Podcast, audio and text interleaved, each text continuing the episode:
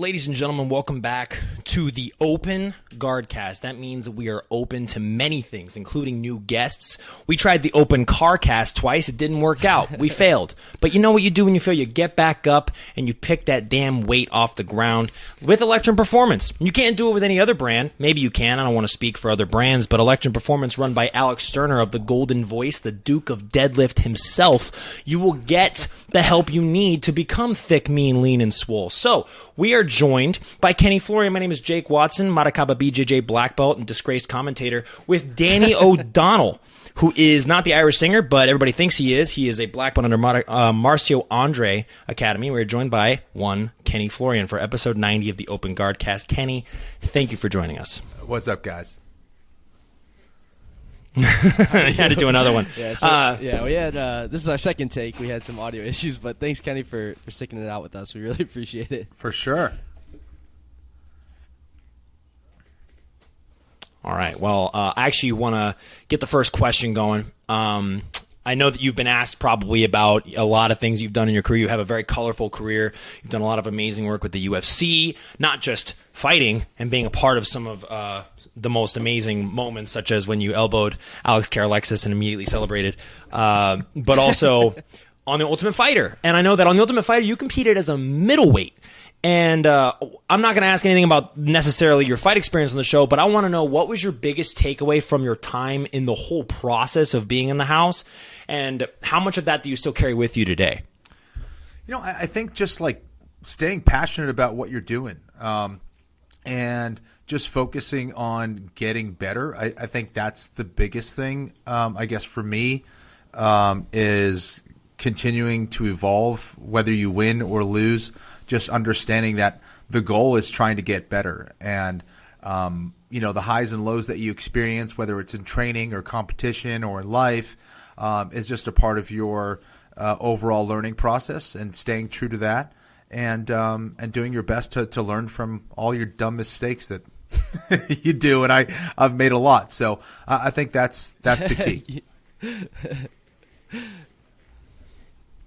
Hmm. Yeah, I think something you talked about that that's really interesting. I feel like what set you apart from other fighters in the UFC is that you were constantly evolving. And I feel like it's very cliche for fighters to talk about trying to evolve from training camp to training camp and from fight to fight, but we actually saw you implement a lot of new skills every single time you fought. So, can you talk a little bit about what it took to be able to do that and maybe why a lot of fighters struggle with that process? Yeah, you know, I, I always wished I, I I was able to improve more and faster and all that stuff. But I think the key is really trying to be as honest with yourself as possible. You know, I think it's easy to point the finger and, and uh, blame the referee, and, and, and certainly um, they're at fault sometimes. But uh, more than anything else, you know, you, you kind of have to point the finger at your at yourself first before anyone, and say, number one, did I do everything possible um, to be the best fighter that I could be? Um, and what were those mistakes? Uh, precisely what were those mistakes?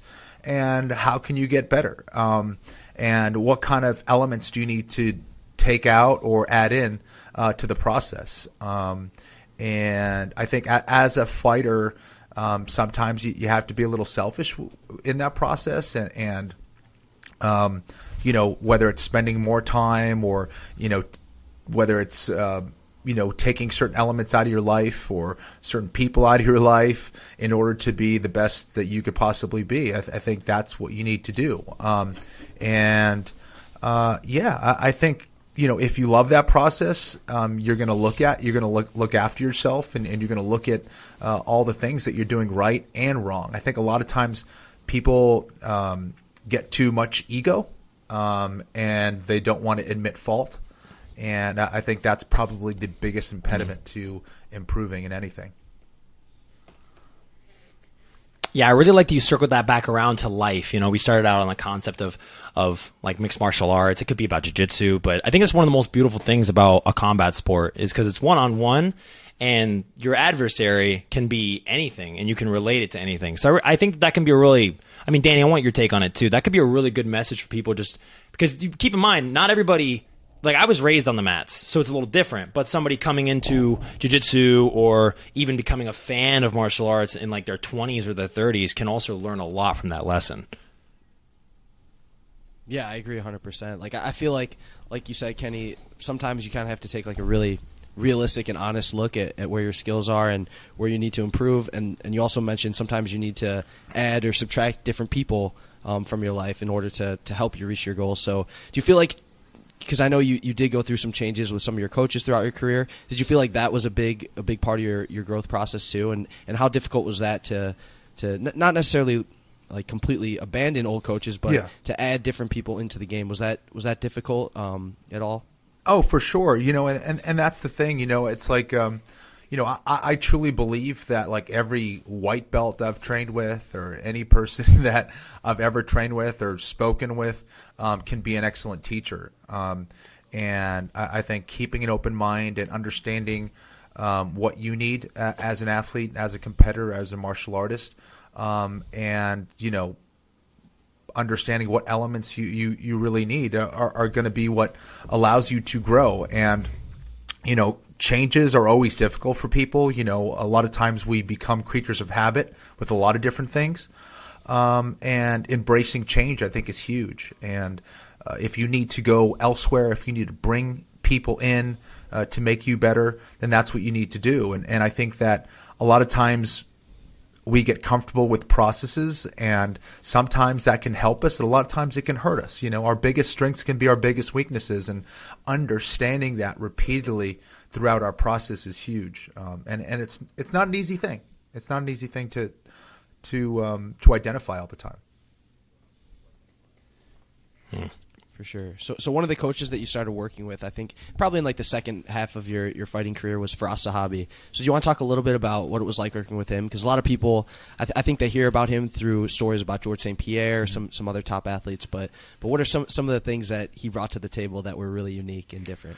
You know, Firas is one of those guys who's had a tremendous amount of experience. You know, uh, being a coach for someone like a George St. Pierre, uh, they would have seen and experienced a lot of different fighters, a lot of different styles, and you know, Firas has traveled around, and you know, whether it's you know going to Thailand or uh, experiencing coaching from a lot of different areas in jiu-jitsu and wrestling um, you know, those are the kind of people you want to surround yourself with. Um, you want to find people who kind of think like you, but also that uh, have have more experience and have a lot of wisdom to impart. So Firas, just was one of those guys. Um, there's not a whole lot of guys that have been in those huge fights like Firas, and um, you know, being a part of all those camps with George St. Pierre, he, he would have seen a lot. And it, it was evident very early on that um, he was an experienced coach, uh, a, a true martial artist, and a very intelligent guy.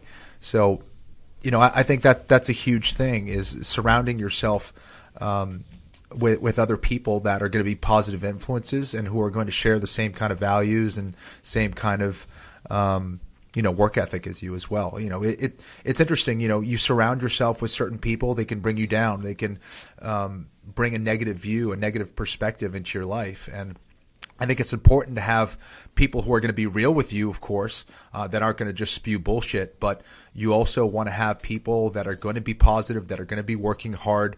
Uh, you surround yourself with guys who are just going to be like partying all the time and just having fun. Well, guess what? That's what you're going to do. Um, and you know, staying focused as a martial artist is is so important. Yeah, it really resonates. That really resonates with me for sure. Yeah, well, one thing I, I noticed about just listening to Firas, like he has his own podcast and listening to different interviews with him, it seems like he prefers the approach of taking each individual martial art and bringing in specialists in those areas to have to train with his MMA guys to try and you know really elevate those areas individually instead of just training MMA like collectively. Do you do you think that's something that he do, does differently? Was that something that he brought to the table that was a little bit unique compared to some other coaches? Yeah, definitely. I, I think that that is huge. You know, um, within each discipline, you have, um, you know, your good guys, your great guys, uh, and your truly elite guys. And you know, not only does it help you on a technical level to understand what they're doing, but I think it also there's uh, a special wisdom that is gained with their approach. Like, how did they arrive at those conclusions? What are they doing in order to find that? You know, um, and again, those are guys that are more likely than not spending an insane amount of time uh, doing Muay Thai or karate or jiu-jitsu or wrestling and you know, I was surrounded by guys like Guivi Sissaouri uh, in Montreal, a guy who was um, a wrestling world champion, a guy who was a silver medalist in the Olympics, and you know had had the opportunity to do private lessons with him on wrestling. You know, he was at the time that I rolled with him like one of the best grapplers I had ever connected with. Like he was he felt like he was doing jiu-jitsu when he was doing wrestling. It was that kind of feel like he was just a ghost uh, and then he was like a solid wall when he ever wanted to be. You know, so it was hmm. it was it was amazing to feel that, um, and then kind of understand like, oh, okay, like wait a sec, this isn't about jujitsu. This is the way grappling is supposed to be. Um, you know, you can be. Um, you know, a solid brick wall, or you can move like water, and it, it isn't just for jiu-jitsu. It's with it's what makes grappling grappling. Um, and you know whether it's you know going with you know going and wrestling with the Canadian Olympic team, and they're certainly not at the level of some of the uh, American guys, but you know it, it, just it just got you to really uh, hammer home that you need to be around the best people you can find, um, and um, finding the keys to their success and and understanding you know their methodology and their technical uh, acumen is is huge.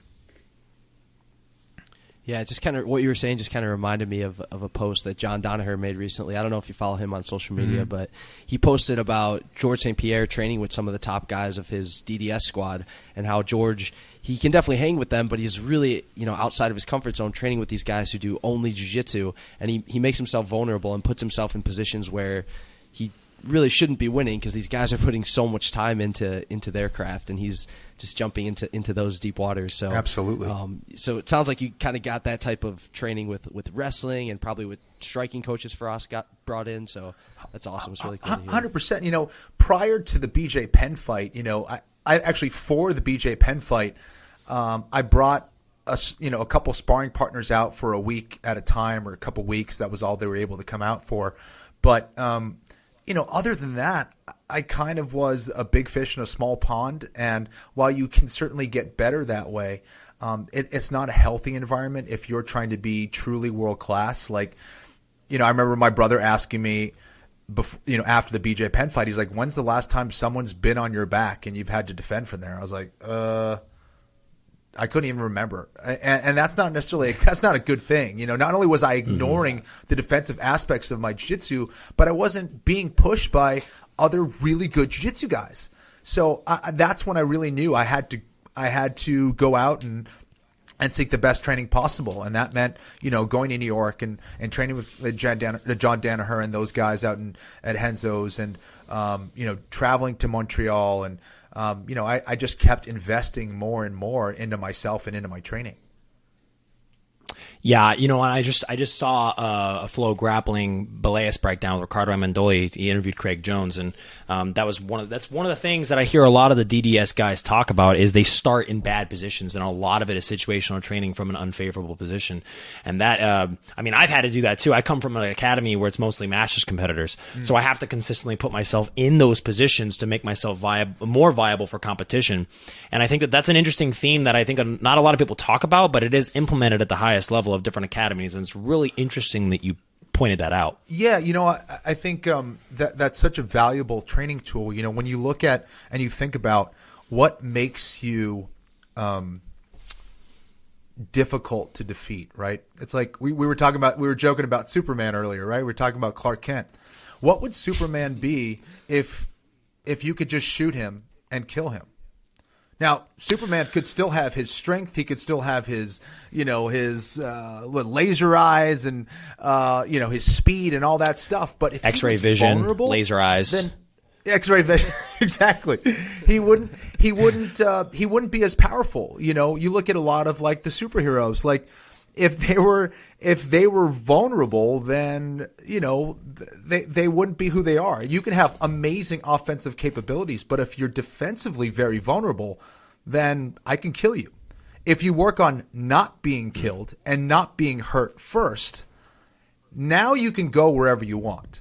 Now you can do whatever the heck you want to do. I remember Roger Gracie talking about that way way back in the day, and he was like, he's like, I was like 16, 15, 17 years old in England, you know, training with adult men who were trying to tap out a Gracie every single day.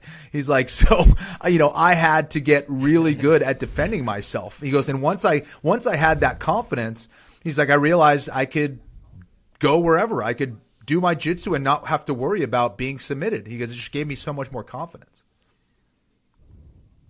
Mm-hmm. I actually want to ask you this, Kenny. I want to, uh, and this uh, I'll as let you answer in a, in a second, Danny. But uh, my experience was when I was a kid. It was the same thing. When I was a kid, I was mm. very like I'm I'm a pretty tall guy, mm-hmm. and when I was a kid, I was very tall and very skinny. So I was too big for the kids class, and I had to go into the adult class early. Was that a similar experience you had at the start of your jiu-jitsu journey? Like you had to you were grappling against people bigger and stronger than you, and then that experience taught you that lesson too. Def- definitely. Um, you know, I think that uh, that certainly helped. I, I, was probably one of the smaller guys in, in my academy, and um, you know, throughout my career, and really, yeah, throughout everything I've probably done, I've been thrown into the deep end extremely quickly. You know, for better or worse, and it's forced me to have mm-hmm. to learn a lot quicker. You know, I. Um, I got my purple belt like in a year and a half. I got my brown belt in like th- wow. three and a half years. I got my black belt in like five years, and that was also while I was like playing soccer at Boston College uh, for the first like year or two. So, you know, that that's cool and stuff like that. But like, I don't know. I would have liked to taken more time to get better and and get more experience. And then when I was in the UFC, I had like three or four fights. Like uh, I'm in the UFC. I'm in you know what is many consider the, the most elite mixed martial arts organization, and here I here I am, smaller than everybody, l- less experienced than everybody, and um, I have to fight these monsters. So yeah, it, it, forces you to think differently. It forces you to have to come up with better solutions and quicker solutions. And um, yeah, you, are going to suffer a little bit in the beginning, but I think overall you're going to learn a lot more in the end. Hmm. Yeah, yeah, definitely. I feel like you definitely had a, a very steep rise in in the UFC and and in jiu-jitsu like you said you got your purple and your brown belt really fast um, what do you think are some of the disadvantages of that to you know rising through the ranks really fast and everyone has high expectations really early on in your career and you're fighting the top level guys within just a couple years like do you think there's any disadvantages to not taking like a longer road and um, you know s- starting from like an amateur position and slowly building up towards the pros and then to the top guys? Well, you know, I think that the more that you can see and the more that you can experience, the better it's going to be. And I think, you know, for you guys who started off obviously much younger than myself, I think it's important to have that confidence and have that experience for uh, each rank, right? Um, you don't want to be, uh, you know, the best blue belt in the world, but be competing against brown belts. You know, it's like, yeah, you're you're going to get better, but you're you're going to take a lot of L's, and and not not that that's a bad thing necessarily, but like that could also stunt your growth and frustrate a younger mind. And um, I, I, think that you, you want to they have ranks for a reason, I think, and you compete at certain ranks for a reason um, and you want to get and see as much as possible in, in each rank. And I think that's only only going to help a competitor's confidence and ability and and, and technical um, uh, aspects. And yeah, I, I think taking your time, especially for something like fighting, where you could potentially take life changing damage. Like, and, and we forget about that, but you know, yeah, it, it's it's exaggerated at times, but you are potentially one punch away from not being the same. Um, that's a real thing. Uh, so yeah. I think when you when you put it in the context of mixed martial arts, the mistakes you make are that much more important. The position uh, is is really rules everything. Um, if you're not in the right position or if you don't know what you're doing, you can get hurt and get hurt very badly. Yeah, sure. I mean, uh, you know, what's funny is one of the one of the questions that I really wanted to ask you that you've answered in many different ways throughout this podcast is what advice would you give to aspiring jiu-jitsu athletes who come from jiu-jitsu going MMA? Right now we see athletes like Lucas mm. Barbosa, um, Kaynan Duarte has even hinted at it. Mm. Gordon Ryan's hinted at it, even though now he's mostly going to be doing grappling super fights for ONE FC, but Garry Tonon's in there. What advice would you give to young aspiring jiu-jitsu athletes? Maybe something that you haven't said yet that maybe you could touch on. Um, that want to get into MMA? Gotcha. Um, I, I'd say this is that don't don't do it for anything other than uh, love for the martial arts. Like if you're trying to become a millionaire or if you're trying to be famous, um, it's it's not the right sport. You're going to get hurt badly. Um, do it because you have a genuine love and curiosity for mixed martial arts. You you you aspire to be the best at it.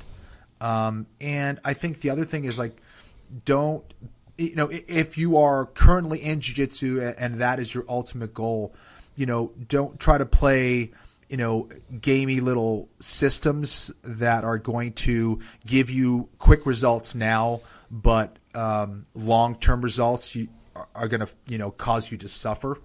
So, I mean, you know, go in there to get connected to your opponent and look for ways to uh, positionally outmaneuver them and really look for ways to be positionally dominant, dominant, not look for you know cheesy little sweeps to win the match, um, or you know be in quarter quarter mount, you know, for the majority of the uh, of the match, and then you know last thirty seconds you sweep them from half mm-hmm. guard and you get your points. It's like that's not going to work in mixed martial arts. You know, like you have to know where you are positionally vulnerable to punches, kicks, knees, elbows, all that stuff, um, and that really comes with understanding positions, not doing positions. So don't do gimmicks. Yeah. don't exactly. be a don't be a gimmicky idiot. Got you. Okay. You probably you probably said that way quicker and better than I did. Yes. well, no, no. I'm just because my brain is, uh, you know, you're, you know, both of you. Danny, Danny. Actually, I joke consistently, Mr. Florian, that Danny uh, has about uh, 135 percent of the brains of Open Guardcast, and I'm rocking a nice 65. Um, and I'm trying. Like, dude, well, I'm trying my best. Um, a lot of people don't believe it, and then they meet us in person, and they're like, "Oh my gosh." I'm sorry, Danny. I'm just joking. I'm just kidding. No, uh, what's funny is Danny and I are actually going to do our, our first uh, commentary job for uh, EUG two. Hell yeah! Just want to throw out that little shout out out there that we're going to be doing the the second EUG promotions. Uh, did my first commentary job, but I'll let Danny get the next question. Nice. yeah, I just kind of wanted to go back to, to what Jake was asking about with jiu-jitsu fighters transitioning to MMA and the like my favorite example of this outside of guys like yourself who are like pioneers um, like more modern examples is like Ryan Hall and he's someone that, that you've had the opportunity to work with a lot.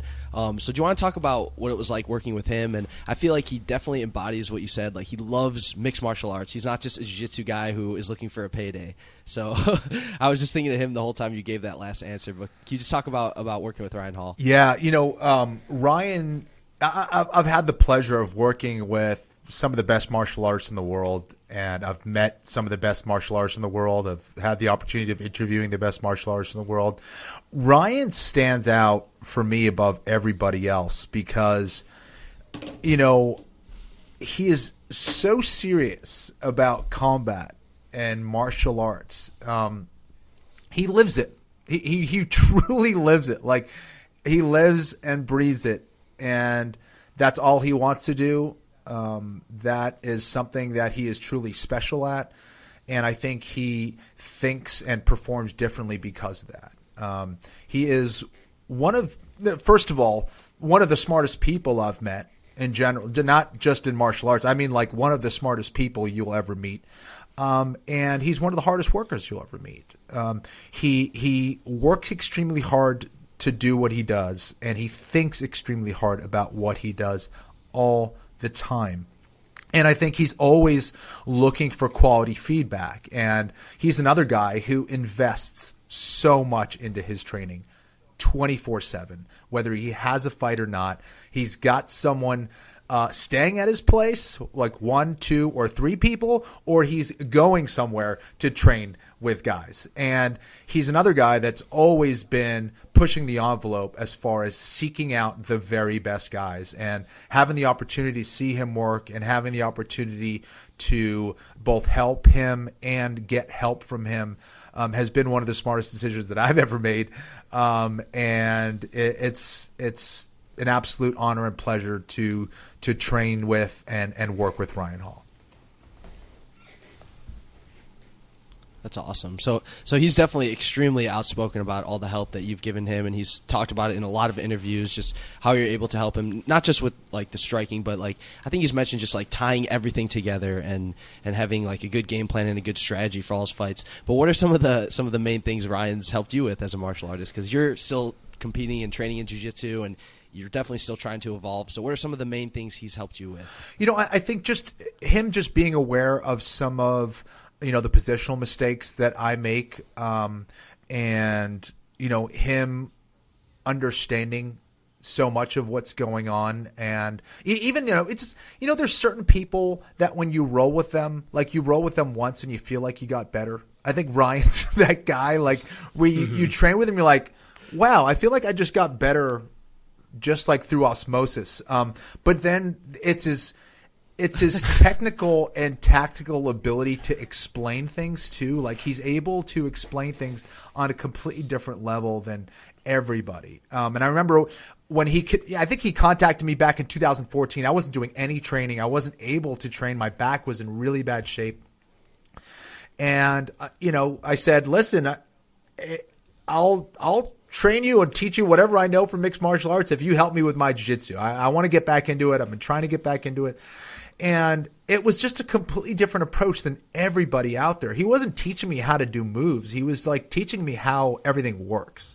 And I think there's a difference. And I think that's really what separates him. He's out there uh, to truly understand. And once I saw it, I couldn't unsee it. mm. That's awesome. So would you say it's more like conceptualized, like he's really going over the not just the what, where, and when, but the why and how? Definitely, definitely. Hmm.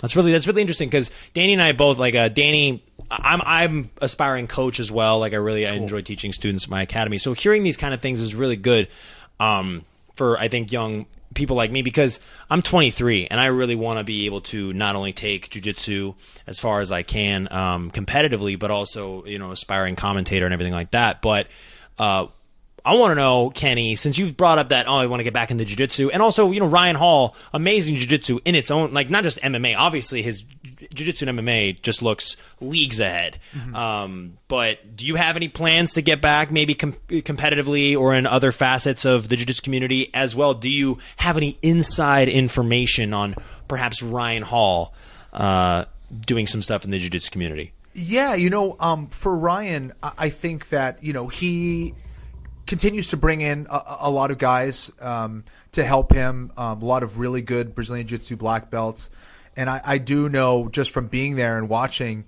you know, they all come away, you know, with their minds blown for a lot of different reasons. Because Ryan is mm. now kind of the MMA guy, and they're like, "Well, I've been competing, and I'm a seasoned Brazilian Jiu-Jitsu black belt.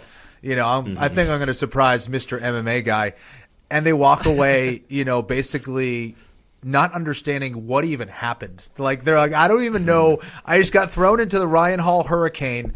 There was a bunch of tapping, and uh, it, it, was not Ryan. but um, so I, I, think I would love to see it. I, I think that Ryan um, is kind of really more focused on mixed martial arts. I think that he has kind of, you know, I, I don't want to speak for him, um, but I, I do think that you know, for for jujitsu, I think that there's ways to kind of, and Gordon Ryan has talked about this, where you know there's ways to be cheesy and, and stall your way to a win, especially if it's like a six minute match or a ten minute match.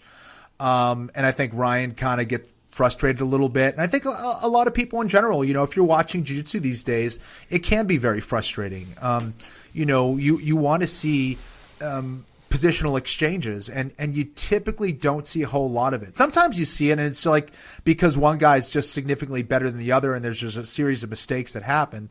But amongst the elite competitors, you don't see guys going for it um, sometimes, um, either because they're trying to protect what's going on, or sometimes there's just a legitimate, like, tight battle that, you know, no one's really giving an inch. So I don't know. Um, so for him, I, I, don't think it's that beneficial for him to go out and compete.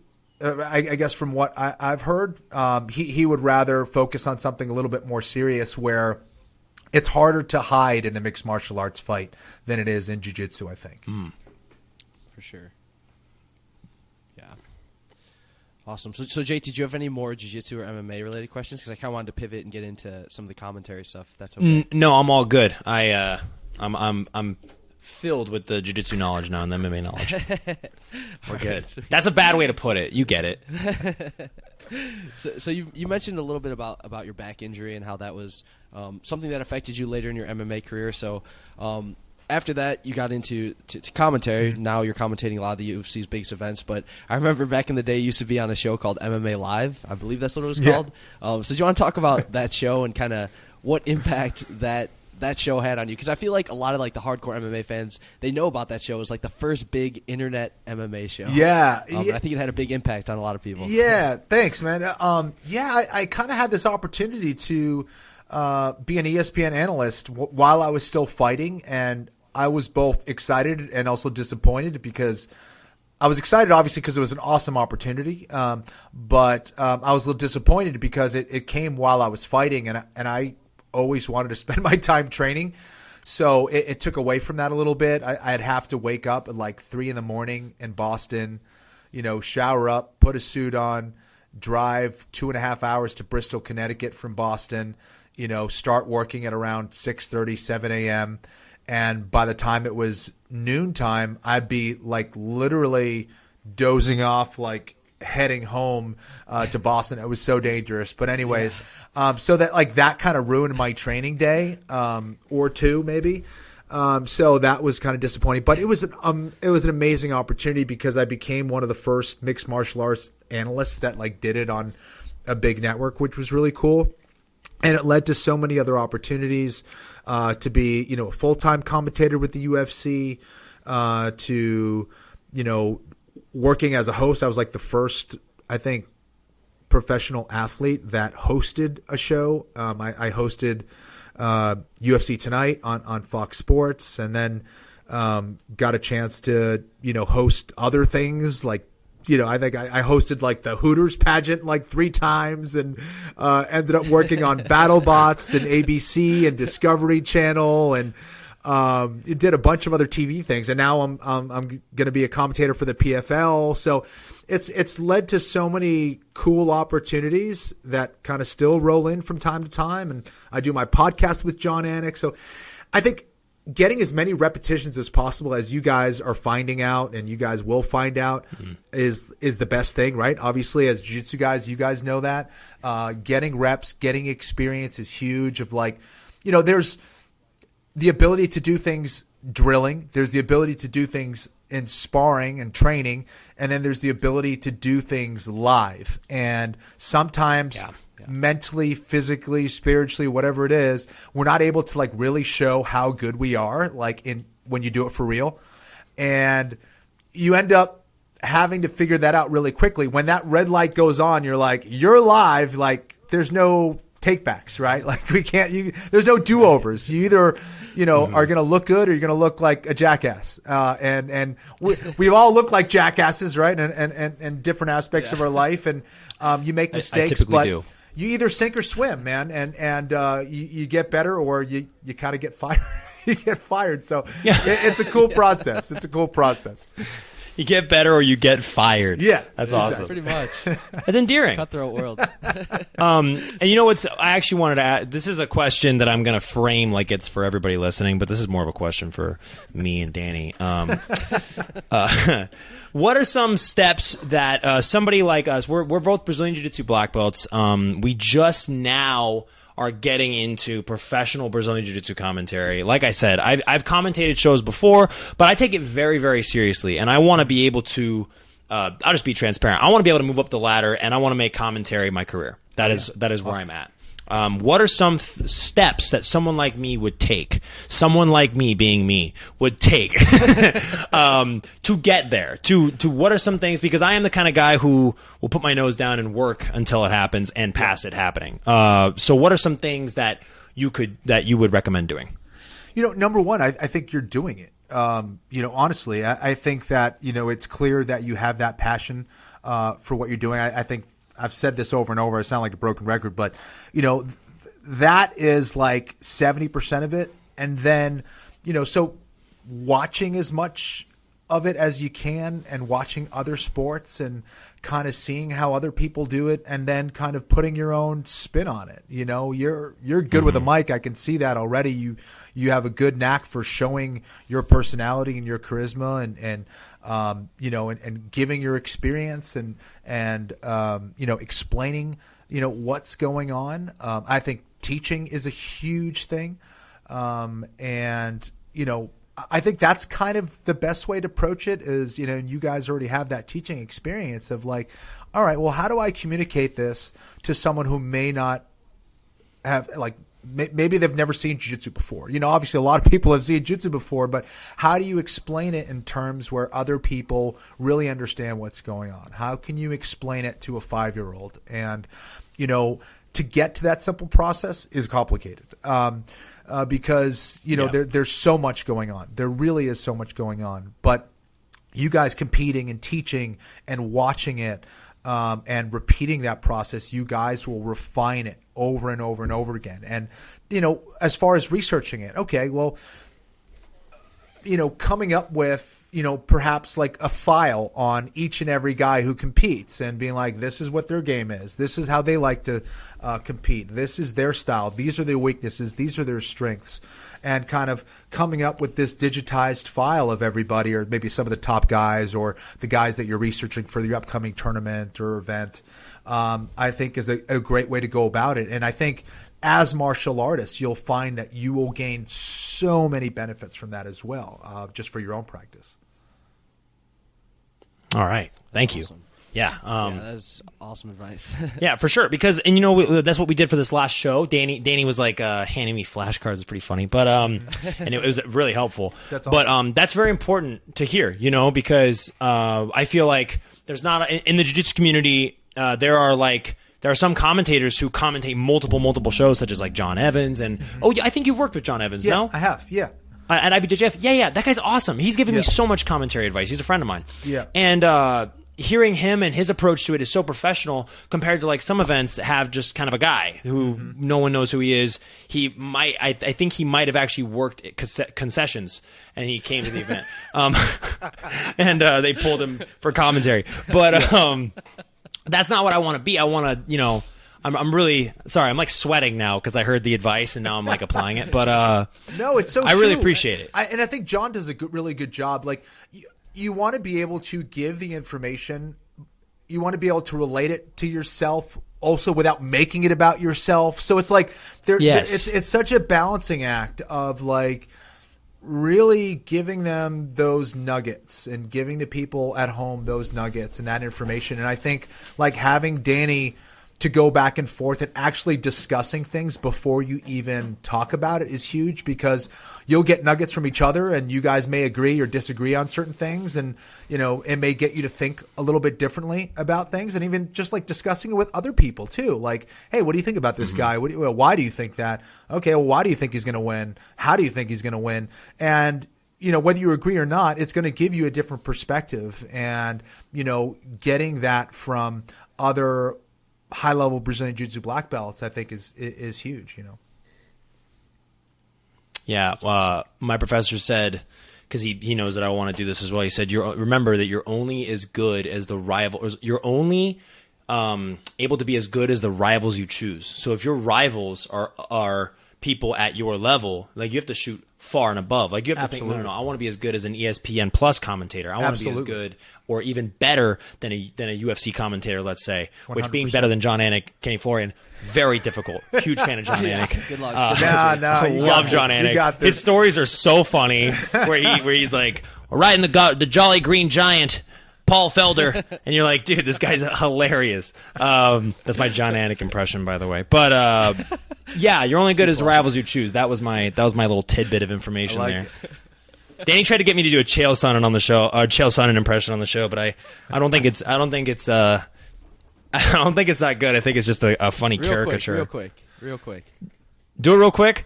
You know, yeah, Ariel, we're here with Kenny Florian, and the thing about Kenny uh, is one, one of the best legends of the sport. He's a, a jiu-jitsu guy. Craig Jones is the best Marsh Nogi grappler, but Kenny Kenny he's working with Ryan Hall. Let's work with Ryan Hall, Ariel. That's very, very good. Actually, that's really good. and, and it's and just like Chael, I feel like he talked a lot without telling me anything. I was like, I don't even know what he just. What did he tell me? There's no message. There's no message. a lot There's, there was just a lot of like things Yeah. throwing. Yeah, that's He just that's sits in really the chair. good. He's like, he's like Jon Jones. Let's talk about John Jones. Yeah. Joe Jones. Jones. This guy's John this guy's Jones. so Let's talk about smart, him. but what is he saying? yeah. Yeah. Let's talk about him. Goes on a five minute tangent about like Ryan Bader, and you're like, he's not even in the UFC. That's amazing. Oh dear. Oh man, that's amazing. That's Uh, awesome. All right, cool. Thank you. I'm gonna be more confident in the Jake, impression. that now. was very good, actually. Jake, do you have any more questions for Kenny? We don't want to take up too much of your time. No, today. man. I Definitely honestly, been we really appreciate it, with us. Kenny. It's been it's been awesome, man, and uh, a lot of the like we're really uh, to put this into practice, and I'm very excited for the future. I really believe that Danny and I, you know, we we're aiming to be a light in the jiu-jitsu community. Uh, really, just be the kind of podcast that we call ourselves the people's podcast like affectionately towards our goal. And that sounds funny but like we really want to be a podcast of the people. We want to branch out and do amazing things in the sport and transcend into mma and just try to be a light a different kind of podcast. And we really appreciate you coming on taking the time. That was i mean you didn't have to do that and you did anyway so we really appreciate you man. And uh, yeah if you ever i mean We'll, we'll always be uh, a call away if you want to come back on, but uh, I love it, guys. No, of saying. course, of course. Thank you guys so much for having me on. You guys are well on your way, and um, you guys do a great job, and, and uh, definitely would be willing to come back on. Thanks, thanks for having me. Awesome. Of course. Yeah, well, awesome. uh, should I do the outro then, Danny? Yeah, yeah. Go for it. No episode is complete without an outro. This this has been episode 90 of the Open GuardCast. That is 21 episodes ahead of 69. Um, make sure, guys, that you go to Electrum Performance. It's on the App Store. I think it's on Google Play if you have an Android. You- wait, do you have an Android, Kenny? Oh my gosh. Does he have an Android? Oh no. No, you don't. Good. You're not one of those people. Uh, if you're one of the weird people who has an Android, you can go to Google Play and use Electric Performance as well. Um, but if you're civilized folk, go to the App Store and download the app. Get your gains on. Get thick, mean, lean, swole, and uh, tell them that we sent you. Uh, and we also want to thank Madakaba BJJ, Marcio Andre Academy Agro Brand, and all you guys for listening to one of our favorite episodes yet. Thank you. Dan, or Kenny, is anybody you want to shout out?